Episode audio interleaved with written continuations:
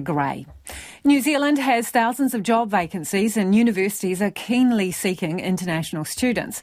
But despite this, there's a group of young people locked out of both of those markets.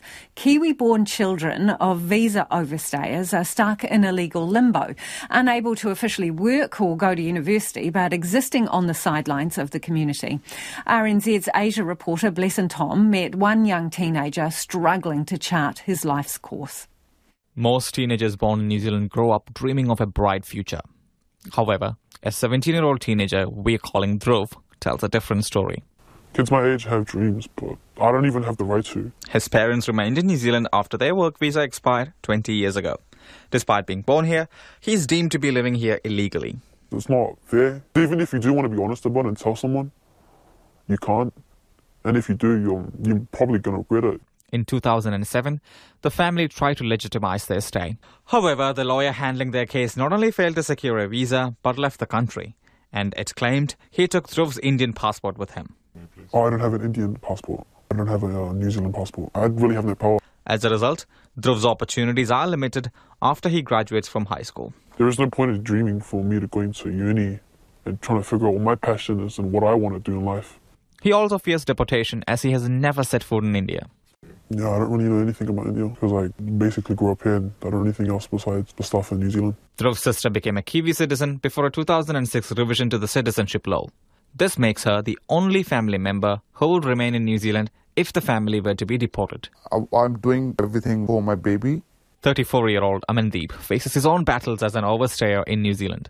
He's a proud father of a six year old. He's worried that he might have to leave his daughter here if he is deported. I want to be in her life. Despite pouring $20,000 into his visa applications, he has been denied five times. Amandeep says he's also been exploited by some employers who have taken advantage of his situation. Being exploited by employers is not uncommon for overstayers. Vijendra has been living as an overstayer in New Zealand since 2017. I was underpaid. I was working overtime, like 80 hours a week. He says he couldn't even think about starting a family because of his visa situation. I want to start a family, which is not happening because of this issue. Immigration lawyer Harris Khoo says overstayers are devoid of rights. They basically have no rights. They can't study. They have no access to the health system. Very difficult for them to live and study in New Zealand. Khoo believes children of overstayers shouldn't face deportation but instead be offered a path to residency.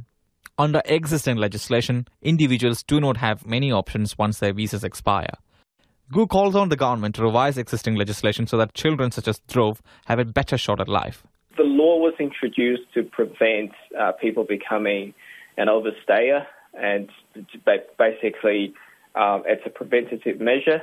However, I, I think the law should be amended to the extent that the children of the overstayer will not be a victim as, as a result of the law. Immigration New Zealand told RNZ that overstayers' children are entitled to certain benefits. Children of people who have overstayed are eligible for vaccinations and other well child services, but not dental subsidies.